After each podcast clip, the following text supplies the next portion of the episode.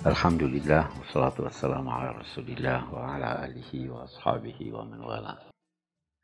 Bapak-bapak, ibu-ibu, saudara-saudara sekalian, Assalamualaikum warahmatullahi wabarakatuh. Kali ini kita akan masuk dalam rukun iman yang pertama. Percaya pada Allah. Mengapa ini manusia percaya ada Tuhan? Memang bisa saja ada orang berkata, saya bisa buktikan bahwa tidak ada Tuhan. Memang kita tidak bisa melayani akal dengan akal. Akal yang membuktikan adanya Tuhan, wujudnya Tuhan. Akal orang lain pun yang dia gunakan bisa membuktikan bahwa Tuhan tidak ada. Tetapi coba tanya atau coba perhatikan ketika dia dalam krisis. Kalau sakit anaknya, dia pergi ke dokter. Ya. Kalau tidak sembuh, dia ke dukun dulu. Bukti yang paling kuat tentang wujud Tuhan itu di hati manusia. Itu yang paling kuat. Karena waktu dia krisis, itu kaum musyrik juga begitu. Itu Al-Quran gambarkan itu. Bahwa apa? Eh, kalau mereka sudah di laut, ombak membahana dan sebagainya, ketika itu dia tinggalkan semua sumbahannya, dia hanya ingat Tuhan. Saya eh, jelaskan sedikit tentang makna Qul huwallahu ahad. Apa itu ahad? Kata ahad eh, berakar dari kata wahdah. Kata ahad yang berakar dari kata wahda ini serupa dengan kata wahid. Wahid, satu. Tetapi kata ahad berbeda dengan kata wahid. Berbeda dengan kata wahid. Jangan artikan Qul huwallahu ahad. Allah itu satu. Kenapa? Mari kita lihat dulu. Kalau saya berkata begini. Satu. Bisa tidak terbayang nol? Bisa. Bisa tidak ada penambahannya jadi dua? Kalau saya berkata satu-satunya, bisa tidak terbayang nol? Bisa tidak terbayang dua? Tidak bisa. Ahad itu satu-satunya yang kita terjemahkan dalam bahasa Indonesia Esa. Menarik untuk kita ketahui bahwa kata ahad itu bisa berfungsi sebagai nama, bisa berfungsi sebagai sifat. Kalau saya berkata begini, Yaumul Ahad hari Ahad. Ahad di situ sifat atau nama? Nama. Kalau Allahu Ahad, dia jadi sifat. Jadi sifatnya itu Ahad. Uh, uh, apa yang berkaitan dengannya semua satu-satunya. Tidak ada duanya. Dan sekaligus tidak bisa tidak ada. Nah itu. Qul huwallahu Memang eh, Al-Quran juga menyatakan wahid. Ya kan? Ada wa ilahukum ilahun wahid. Itu. Wahid di situ maksudnya adalah sifat-sifatnya plus zatnya. Kalau saya berkata bahwa ahad itu hanya menunjuk yang satu-satunya. Kalau saya berkata wahid, maka di situ menunjuk sifat-sifatnya, menunjuk zatnya. Ahad, dia Maha Esa. Allah Maha Esa kan? Kita lihat, Allah Maha Esa. Ada sifatnya atau tidak? Ada. Saya tanya lebih teliti lagi. Allah melihat. Ya, Allah mendengar. Dia mendengar dengan pendengaran. Nah, dia melihat dengan penglihatan. Kan ada basir, mau melihat. Ada faham yang menyatakan kalau Anda berkata Tuhan punya sifat, banyak sifatnya, maka itu berarti banyak Tuhan. Tuh, paham Mu'tazilah itu. Tuhan itu mendekat dengan zatnya. Eh, ada lagi yang berkata, Tuhan punya mata. Nah, ada matanya atau tidak? Nah, ini faham salaf. Ada yang berkata Tuhan punya mata, tetapi bukan seperti mata makhluk. Oke, okay? oke. Okay. Jadi saya kembali, saya kembali berkata bahwa populer dalam pandangan kelompok Asy'ariyah bahwa Tuhan punya sifat-sifat yang berbeda dengan zatnya. Ada zatnya, ada sifatnya. Kita kembali. Allah Maha Esa. Yang pertama, Esa dalam zatnya. Tidak ada yang sama dengan zat Tuhan. Dan zat Tuhan itu tidak dari bahagian-bahagian. Saya ambil contoh. Jam tangan satu. Ya. Ada bagian-bagiannya enggak? Nah, Tuhan katakanlah dalam dua tanda petik satu. Ada bagian-bagiannya atau tidak? Tidak ada. Jam tangan yang satu ini eh, ada rantai, ada kacanya, ada jarumnya, ada ini. Bisa tidak dia jadi jam tangan kalau tidak ada jarumnya? Kalau begitu dia butuh jarum. Kita berkata Tuhan itu esa dalam zatnya. Lantas ada oknum-oknumnya, ada bahagian-bahagiannya, itu berarti Tuhan butuh. Ya kan? Jadi kita percaya bahwa dia tidak terdiri dari bagian. Dia Maha Esa dalam zatnya. Bagaimana itu? Ah, di sini kita nggak tahu tuh. Gimana mau dibayangkan itu? Anda cari, Anda cari, gambarkan itu tidak akan ketemu. Mengherankan. Itu satu. Yang kedua, dia Esa dalam sifatnya. Tidak ada yang sama dengan sifat Allah. Bisa jadi ada sesuatu yang sifatnya memiliki nama yang sama dengan nama sifat Allah, tapi substansinya berbeda. Saya beri contoh. Rasulullah itu rahim atau bukan? Rahim, ya kan? Allah sama ndak rahmatnya Rasulullah dengan rahmat Tuhan.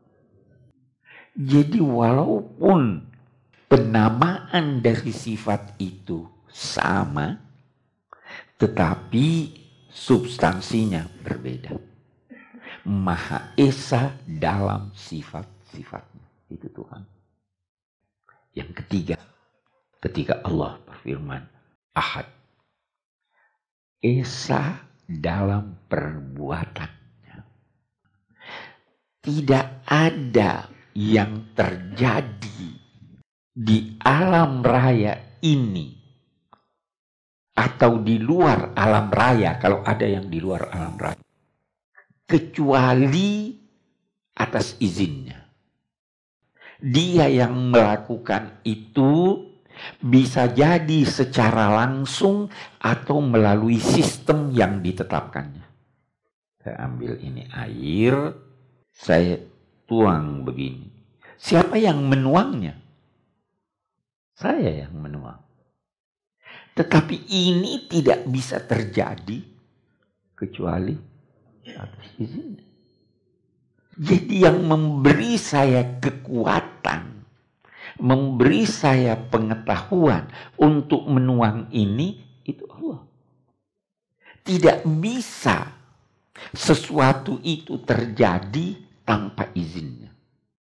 Nah, itu dia tidak sewenang-wenang.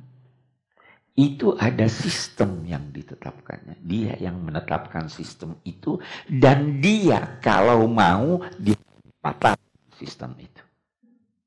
Api membakar. Kalau dia mau tidak membakar. Dia Maha Esa dalam perbuatannya. Kita hanya diberi olehnya kekuatan, kemampuan. Kalau mau contoh yang paling yang mungkin paling konkret itu kita mau makan, sudah ada makanannya, kita masukkan ke mulut. Bisa dimuntahkan enggak? Anda mau makan, kok muntah? Harus percaya seperti itu. Nah, kita kembali. Antuk minabillah. Percaya pada Allah. Ini rinciannya nih.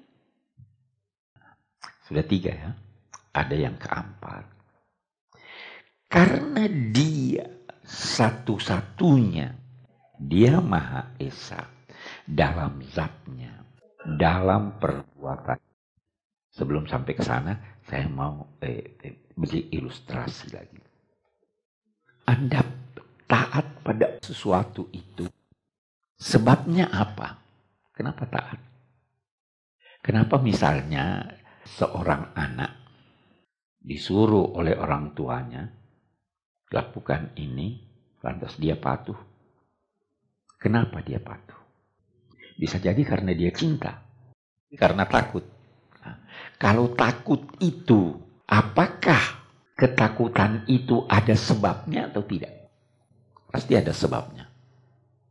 Saya tidak mampu menghadapi dia. Karena itu dalam hidup ini, orang yang lemah secara sadar atau tidak harus patuh kepada yang lebih kuat dari dia. Itu hukum hukum alam kan begitu. Posisinya, oh dia itu saya butuh ini ada pada dia. Saya dalam posisi lemah saya patuh. Nah, kalau Anda percaya bahwa dia yang satu-satunya, dia yang memiliki sifat yang tidak bisa dimiliki oleh siapa pun. Dia yang menguasai alam raya ini termasuk diri Anda. Anda wajar patuh atau tidak? Ah, patuh. Bagus. Sudah patuh. Anda wajar patuh sama dia dan sama yang lain atau tidak? La ta'ata li makhluqin fi maksiatil khaliq. Tidak boleh taat kepada satu makhluk kalau ketaatan itu bertentangan dengan ketaatan kepada Allah. Ya kan begitu? Nah, ini kita lihat sekarang. Kalau begitu, kepercayaan kita tentang keesaan Allah yang tiga tadi mengharuskan kita patuh hanya pada Dia. Hanya pada Dia. Ibadah itu hanya untuk Allah. Begitu Anda beribadah untuk Allah dan untuk yang lain, dia katakan saya nggak mau. Jadi keesaan dalam kepatuhan, keesaan dalam beribadah kepada Allah. Itu eh, ahad. Kita kita selesaikan sedikit lagi. Qul huwallahu ahad, Allahu samad. Samad itu apa arti? Samad itu artinya padat. Sangat padat sehingga berpori-pori pun tidak. Kalau sesuatu itu tidak berpori-pori. Bisa ndak ada sesuatu yang dalamnya? Bisa ndak ada sesuatu yang keluar darinya? Allahus somad. Dia tidak makan, tidak minum, tidak berkeringat. Itu satu arti somad. Arti somad yang kedua itu yang populer. Somad itu dalam bahasa berarti tokoh yang diandalkan. Allahu As-Samad adalah wujud yang diandalkan oleh semua makhluk. Dia tumpuan harapan. Anda mau mengharap, Anda boleh mengharap pada manusia, tetapi ketika mengharap pada manusia, arahkan harapan Anda kepada Tuhan. Karena apa? Boleh jadi manusianya banyak kemungkinan nih. Saya mengharap si A bantu saya. Boleh jadi dia tidak mau. Ya. Saya mengharap pada Tuhan, ya Allah gerakkan hatinya biar dia mau. Boleh jadi dia tidak punya. Ya Allah, anugerahi dia kekuatan supaya dia bantu saya. Jadi pada akhirnya semua Allahus somad. Begitu Anda mengharap pada orang lain tanpa mengingat Tuhan, harapan Anda belum tentu terkabul. Itu yang dimaksud Allahu as-samad. Baru dia katakan lam yadid walam yulad. Kenapa? Dia tidak beranak. Karena anak itu naluri manusia menginginkan anak antara lain supaya namanya kekal berkelanjutan dan anaknya bisa bantu dia. Apa Allah perlu eh, dibantu? Lam yalid sekaligus lam yulad tidak beranak dan tidak diperanakkan. Baru akhirnya itu walam yakullahu kufuan ahad. Kufuan itu artinya setara. Tidak ada yang setara dengan dia. Apa maknanya setara ini? Ada ulama yang mengartikan kufuan itu artinya istri. Karena pasangan hidup Anda itu harus setara dengan Anda.